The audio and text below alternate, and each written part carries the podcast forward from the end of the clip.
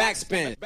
Hallo und herzlich willkommen zu einer neuen Folge Backspin Podcast. Mein Name ist Emma und mir gegenüber sitzt heute ein Gast, der vor allem den Boombap-Liebhabern schon einiges sagen sollte. Hey DP. Was geht ab, was geht ab? Alles gut? Ja, auf jeden Fall. Ich habe gesehen, du warst äh, schon ein bisschen live unterwegs. Wie ist es äh, jetzt wieder auf der Bühne zu stehen? Mega geil, ist auf jeden Fall wie eine Erlösung. Äh, endlich auch die Songs, die man so released hat, so mal live spielen zu können. Das ist immer sehr, sehr wichtig für mich, dass ich die Songs auch ausleben kann. Ja. Du äh, konntest ja, glaube das Debütalbum konntest du dann ja auch gar nicht irgendwie damit auf Tour gehen oder so, ne? Das ist jetzt auch das erste Mal, dass du die ganzen, das ist krass. Ähm, ja, also ich habe ich hab die Möglichkeit gehabt, äh, als noch Lockdown war, so ein paar Streaming-Auftritte zu machen. Da habe ich schon das ah. Album, ein paar Songs gespielt, aber so richtig vor Publikum ist jetzt so auch mit dem Tape 2 und so. Das, das läuft jetzt gerade richtig an und das macht Spaß, das ist geil. Ja, nice. Ja, im Gegensatz zu anderen KünstlerInnen hast du ja aber schon ultra viel Bühnenerfahrung davor. Also es ist jetzt auch gar nicht so, dass du irgendwie Debütalbum und jetzt alles äh, Neues und du äh, hast ja, bringst da ja schon einiges an Kompetenz mit. Aber hast du trotzdem irgendwie jetzt aufgeregt? Also, oder ist das, war, bist du direkt auf die Bühne gegangen und es war so wie schon immer? Äh, also so die ersten Male war es eigentlich so wie immer, aber Nervosität spielt immer mit. Also ne, manchmal ist sie ganz leicht äh, dezent. Äh, da schwimmt die nur an der Oberfläche und manchmal bin ich high-class nervös. Das kommt immer drauf an, wo ich spiele, vor wem ich spiele. Ähm, aber Nervosität spielt immer mit, immer. Mhm. Ja, ich habe gesehen, du bist auch äh, auf dem Splash dieses Jahr, ne? Ich glaube sogar gleich ja. zweimal. Mega, mega, ja, ja. Auf dem blauen, also rot und blaues Wochenende, genau. Ja, krass. Bin ich, bin ich schon gespannt, werde ich mir auf jeden Fall angucken. dann. Ja, ja, sehr gerne. Ich habe auch heute erfahren, dass ich im Backyard spiele. Mhm. Also ähm, wird geil. Ich freue mich einfach, äh, auf dem Splash dabei zu sein.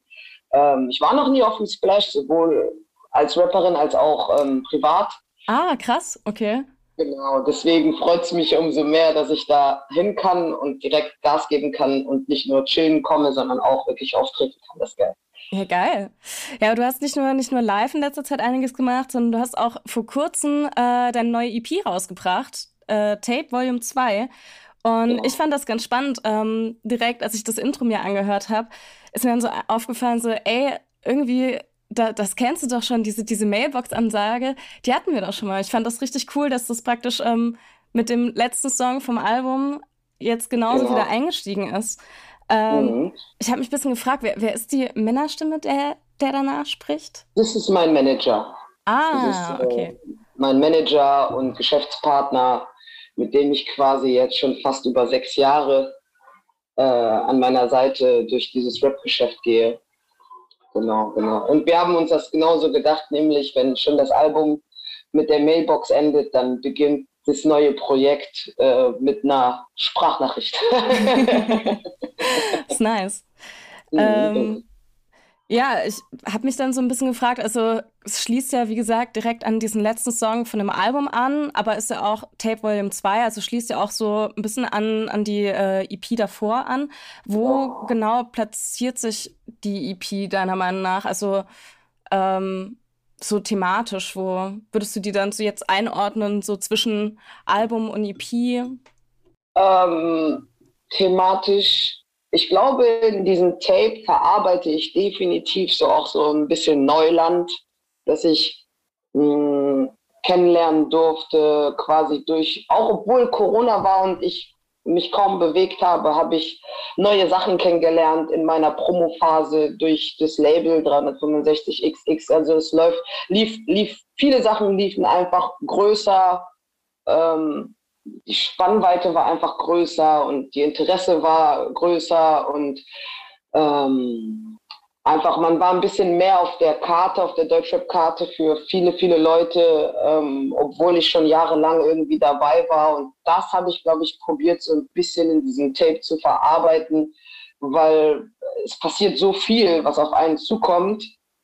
Ähm, aber man weiß ja eigentlich schon, was man machen möchte oder wohin man möchte.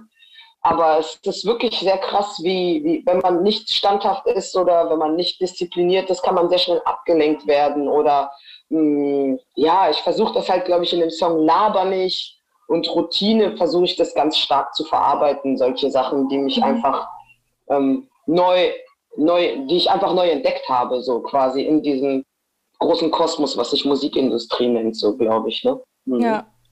Ja, du hast gerade schon gesagt, dass das ähm, auch mit dem Label und alles so ein bisschen größer geworden ist.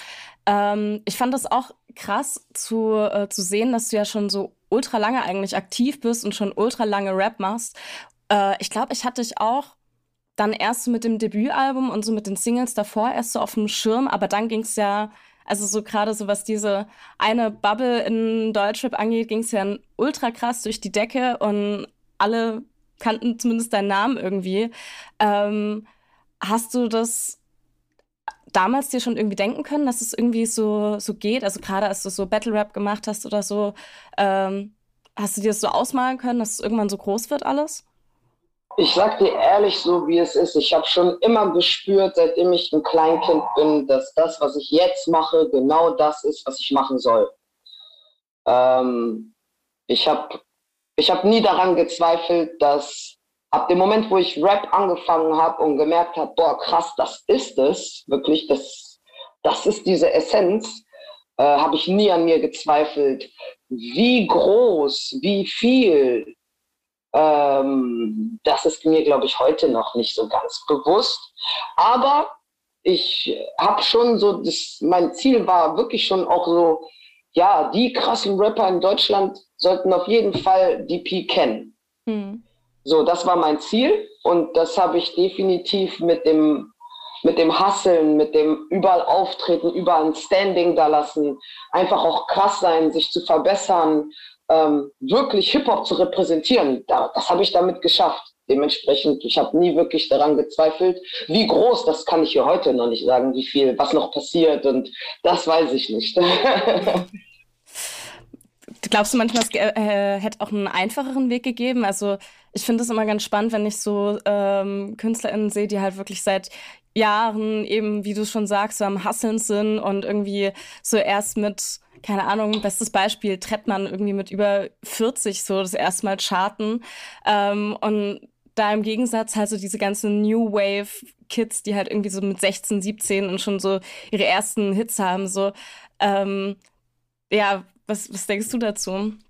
Ähm, ich habe ja, ich bin davon überzeugt, dass wenn man äh, Musik macht, seine Art von Mucke, jetzt wie zum Beispiel ich jetzt auch, ähm, ich glaube, ich bin jetzt online, soziale Medien, glaube ich, vielleicht sechs Jahre, fünf Jahre so ungefähr auf dem Schirm, vielleicht maximal vier, fünf. Und ich habe gelernt, dass wenn man zehn Jahre durchhält, dass dann irgendwas passiert. Ich sehe ganz viele Videos so von UFO und von Bones und so von so Leuten und dann steht da so von so vor zehn Jahren und du denkst dir, was, vor zehn Jahren hat er noch so gemacht oder war der noch so? Also ähm, ich glaube, es ist auch viel so äh, äh, durch, Durchhaltevermögen steckt auch viel dahinter, so, weißt du? Also ähm, schaffe ich es jahrelang, mh, hm, mich irgendwie auf eine Art und Weise mit meiner Mucke ähm, stetig auf der Karte zu halten. Und dann, denke ich, wird schon relativ äh, großer Erfolg kommen, egal auf welche Art und Weise. So, das mhm. ist so, mh, hm, junge Menschen heute, das ist gar nicht verwerflich. Also, wenn ich heute 16, 17 wäre, dann würde ich es wahrscheinlich genauso machen weil das einfach die Möglichkeit ist. Ich muss nicht mehr zu Deutschland sucht den Superstar gehen, damit mich einer sieht oder so. Weißt du, was ich meine? So, die Zeiten sind vorbei. Ich kann aus meinem Zimmer einen Song in die Welt raussingen und es kann passieren, dass mich morgen einfach jeder kennt. Ähm, dementsprechend verwerflich ist das nicht, aber ich finde es natürlich immer beeindruckender, auch als Hip-Hop-Fan, äh, Leuten bei ihrem Werdegang zuzugucken. Also ich sehe ja auch, wie Leute sich halten oder besser werden oder krasser werden. Ich bin super Fan von Quam E, ich bin krasser Fan von Hey 76. Ähm, und da finde ich das auch total interessant, äh, da einfach auch zuzugucken, wie da was passiert. So, ne? Mhm. Wenn du jetzt morgen einen Song rausbringst, der dich einfach in jedes, in jede Playlist packt, ja, dann ist das so, ne? Aber prinzipiell als junger Mensch würde ich es genauso machen. Ich würde auch einfach raushauen. Ja. Mhm. Ja, du hast ja auch äh, vorhin schon gesagt, dass äh, immer so ein Ziel war, dass äh, große Rapper irgendwie deinen Namen kennen. Du hast ja inzwischen auch ziemlich äh, viel beeindruckende Features so gesammelt, wenn man das mal so sagen darf. Also MC René, ähm, David P. und die Liste geht auf jeden Fall weiter. Ähm, was ich aber ganz spannend finde, ist jetzt auf der EP und auch auf dem Debütalbum und auch auf der EP davor äh, sind keine Features mit drauf. Warum trennst du, also du trennst es ja offensichtlich so ein bisschen deine äh, Projekte. Schon, ne? Ja, warum? ich sag dir so, wie es ist. Es war, also ich habe mir darüber, als ich die Projekte gemacht habe, habe ich mir, glaube ich, darüber keine Gedanken gemacht. Abgesehen vom Album. Da habe ich ganz klar gesagt, da, das ist mein Album, das ist mein Debütalbum, da möchte ich niemanden anderen drauf haben, außer mich selbst. Mhm. Ähm, das war ganz klar ein Wunsch von mir. Aber irgendwann habe ich bemerkt, dass das eigentlich ganz cool ist, so meine Songs, meine Songs. Aber natürlich bin ich auf der Suche und auf der Jagd nach geilen Features und natürlich will ich mich mit anderen Künstlern zusammentun. Ähm, das war nie bewusst gewählt, aber mittlerweile gefällt mir das. Mhm. Irgendwie. Ne? Also ja, heißt nicht, heißt nicht, dass ich niemals auf meinen Projekten Features haben werde. Aber so finde ich das irgendwie ganz geil, dass wenn man weiß, die Pi haut jetzt was raus, hm, dass da jetzt nicht irgendwie die, die, die Befürchtung ist, dass da von zehn Songs sieben Features drauf sind. Weißt du, ich mhm. finde das ganz gut, irgendwie meine Community und den Leuten, die meine Musik hören, eine konstante Qualität, eine konstant, einen konstanten Maßstab zu liefern. Irgendwie, ja, so wie man zum Aldi geht. Man weiß einfach, was man da hat. Oder weißt du, was ich meine? So, so. Mhm. Was zweifeln. Ja, gibt's gibt's noch so ein Traumfeature irgendwie auf, äh, auf der Liste, was du gerne noch abhaken würdest?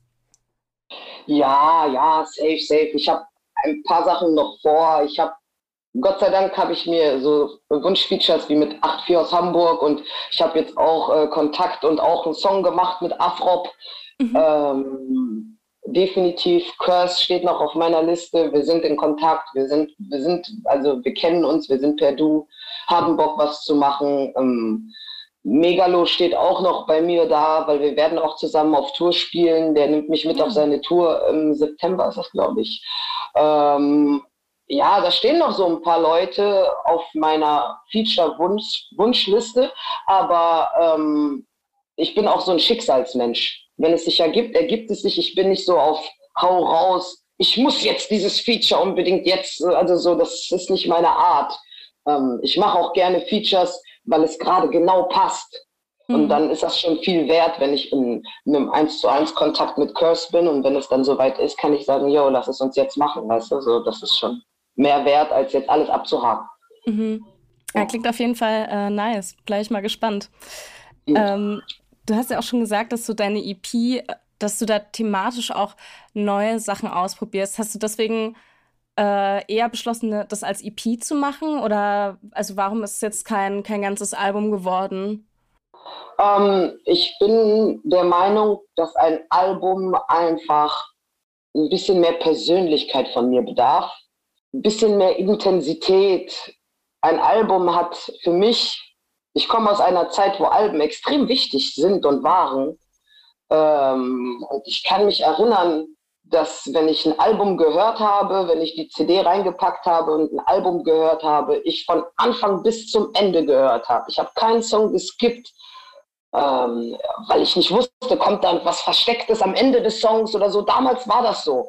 Und für mich ist ein Album eine Sache, die einfach unbedingt Hand und Fuß haben muss. Das muss am besten eine Story sein. Es muss einen Leitfaden haben, einen roten Faden. Es muss, es muss von vorne bis hinten wirklich perfekt und rund sein.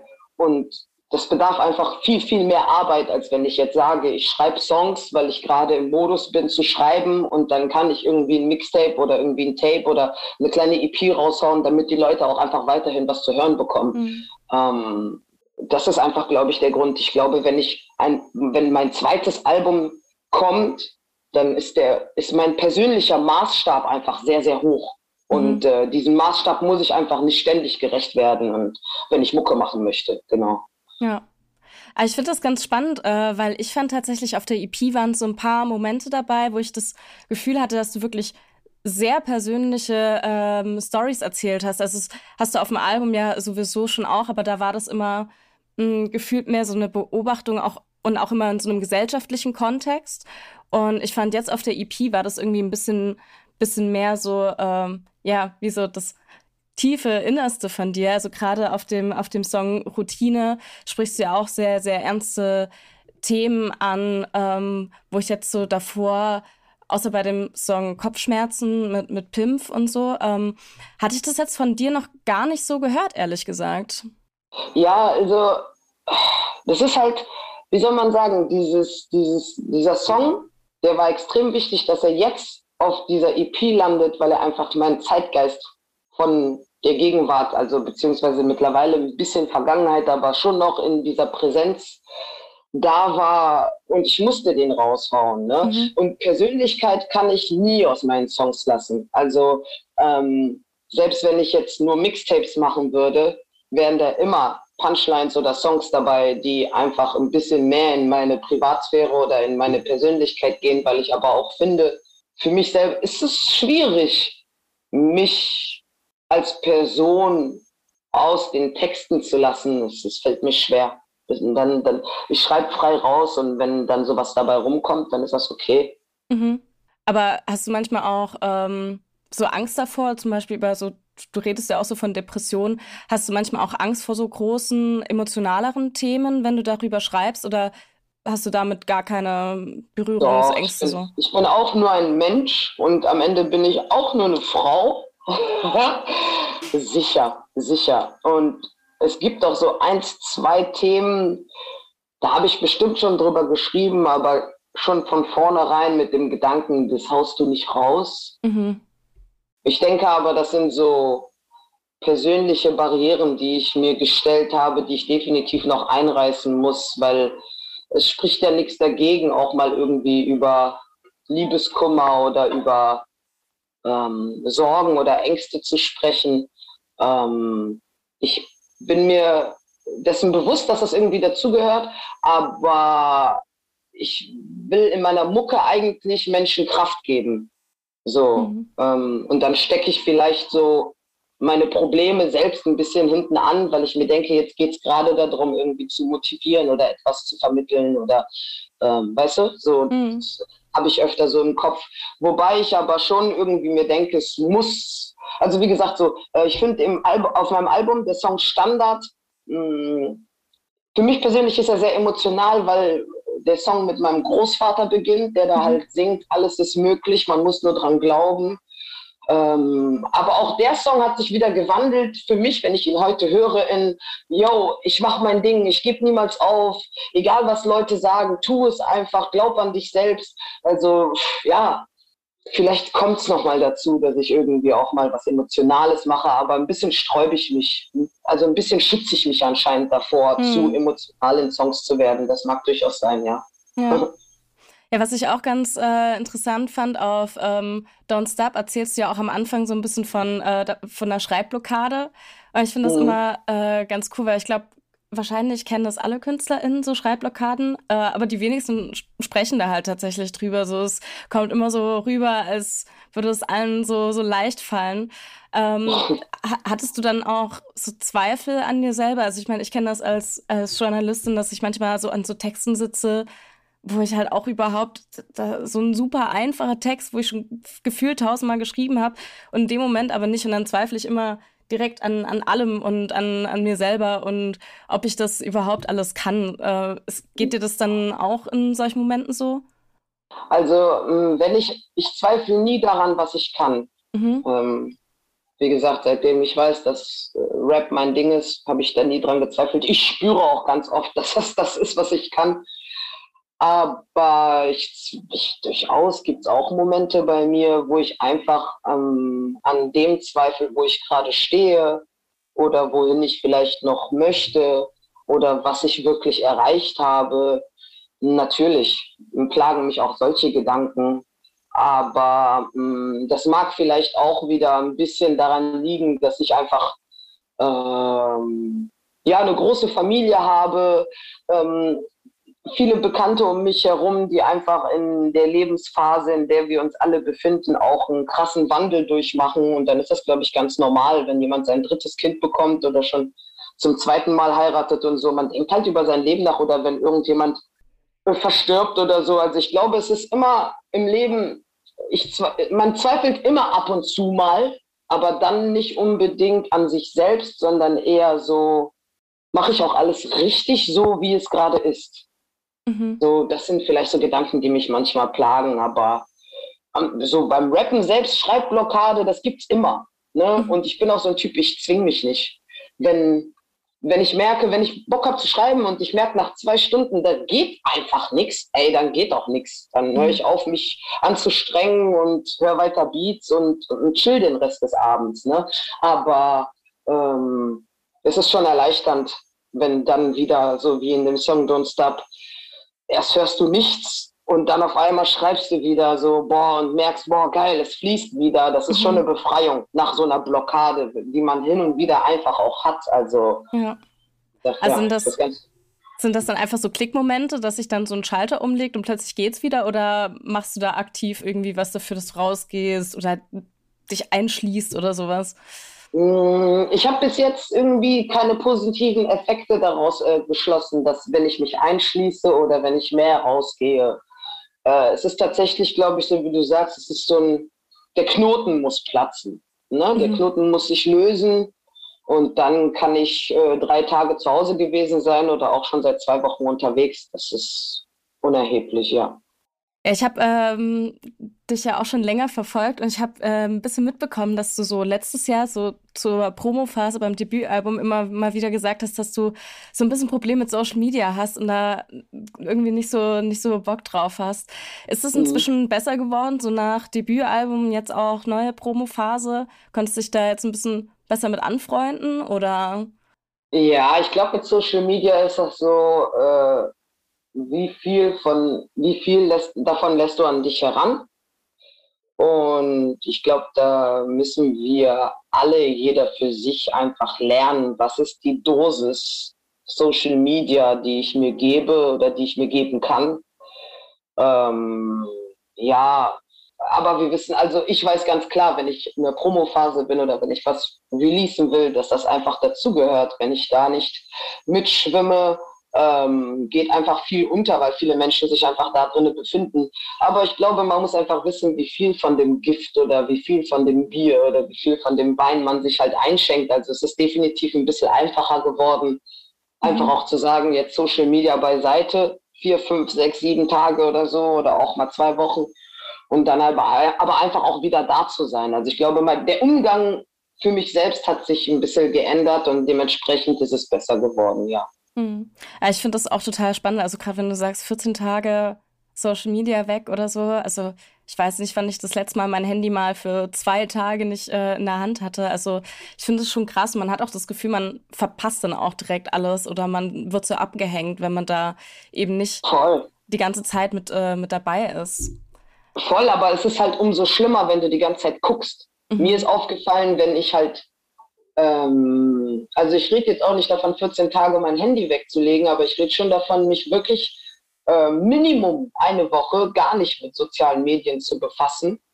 Ähm, heißt ja nicht, dass man hier und da mal vielleicht noch was googelt oder dass man Musik hört oder so. Ähm, aber ähm, je mehr man in den sozialen Netzwerken unterwegs ist, umso mehr habe ich das Gefühl gehabt, dass ich, dass, dass alle schneller sind. Mhm. Wenn ich weniger Social Media in meinem Leben hatte, habe ich mich ja nur auf mich konzentriert. Dementsprechend waren mir alle anderen egal und ich habe ja auch meine Fortschritte für mich dann erkannt und gesehen. Und das, war, das ist ein sehr, sehr erfüllendes Gefühl. Ich kann das jedem nur empfehlen, weil für mich ist es tatsächlich genau das Gegenteil. Je mehr ich im Social Media bin, desto mehr denke ich, boah, das, das ist ja krass. Boah, echt? Wie hat er das geschafft? Wo, wo ist der denn? äh, wieso macht er, wieso bin ich da? So, und wenn ich damit nichts zu tun habe, dann habe ich damit nichts zu tun. Und dann mhm. bin ich auch ruhig und frei, ja. Ist das was, was dich manchmal nervt, dass du so, ich, ich glaube, das ist ein Fakt, dass man als Künstler, Künstlerin muss man, muss man irgendwie auf den sozialen Medien präsent sein, mehr oder weniger, weil ansonsten ähm, bekommen die Leute von einem nichts mit. Nervt dich das mhm. manchmal, dass es, dass es halt so ein Part deines Jobs ist, der sich eben nicht nur um Musik dreht, sondern eben auch so dieses Social Media und posten und Leute hört meinen Song so. Ähm, ja. Ich weiß nicht. Weil es wäre auch irgendwie total schade, jetzt irgendwie alles zu verteufeln, weil ähm, ich nutze das ja auch und benutze das und nutze das auch aus. Ähm, aber es wäre schon, wäre schon cool, wenn nicht so viel Pressure an der Sache wäre.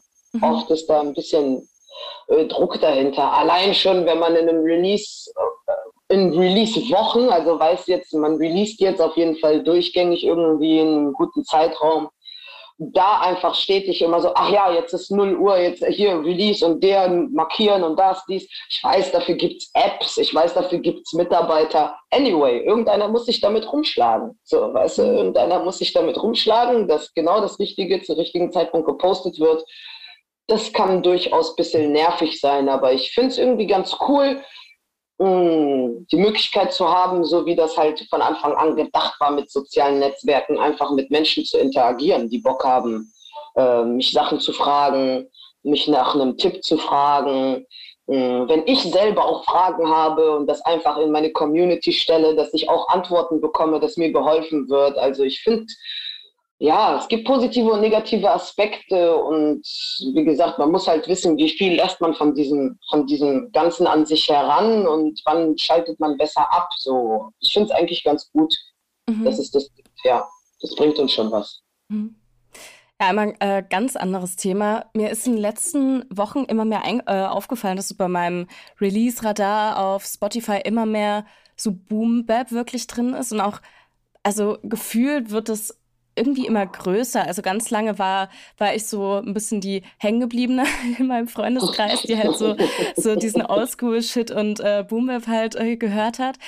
Ähm, ich weiß nicht, ob das nur so meine Wahrnehmung ist, dass, dass das jetzt wieder langsam so ein bisschen so eine Renaissance hat, oder? So der, der Boom Sound kommt ein bisschen auch zurück in die junge Generation.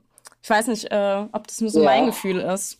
Nee, nee, der, ich hatte auch jetzt ähm, die Möglichkeit auch nochmal mit dem Nico, ähm, also Nico Backspin, mit dem Nico zu quatschen. Und der sagt ja auch, Boom Bap ist fresher denn je.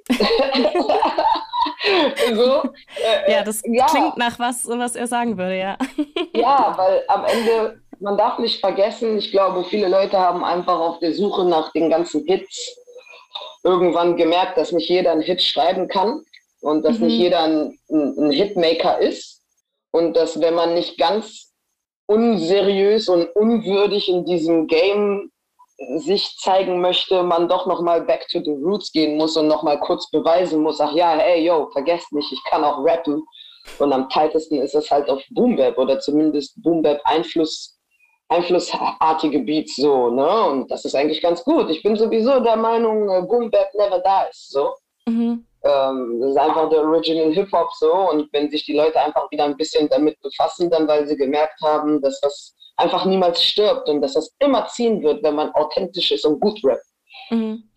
Mhm. Ja, ich, ich hatte manchmal Zweifel dran. Also ich stand auch schon auf äh, Konzerten, zum Beispiel dem letzten Backspin-Jubiläum, da waren auch Torch, Tony L, Stieber Twins, so die, also die ganz, ganze alte, alte Schule da so am Start. Und ich muss sagen, ich war da gerade 18, glaube ich, ja. Mhm. Äh, 18 oder 19. Ich war mit großem Abstand, also sehr großem Abstand, äh, die, die jüngste auf dieser Veranstaltung, glaube ich. Und mhm. um mich herum eher nur so ein bisschen ältere Männer, äh, mhm. hauptsächlich auch. Ähm, deswegen, es macht mir gerade ein bisschen Hoffnung, dass das jetzt auch so, so zum Beispiel auch mein kleiner Bruder fängt da so langsam an, auch mal so ein bisschen da reinzuhören. Äh, ich finde das ganz cool, dass das jetzt ähm, wieder so ein bisschen so ein bisschen Auf jeden hochkommt. Fall. Auf jeden Fall, Renaissance-mäßig. Ja, voll. Äh, ja, und ich finde, da hast du auf jeden Fall, also zumindest im, in meiner Beobachtung, so die letzten zwei, drei Jahre auch einiges dazu beigetragen.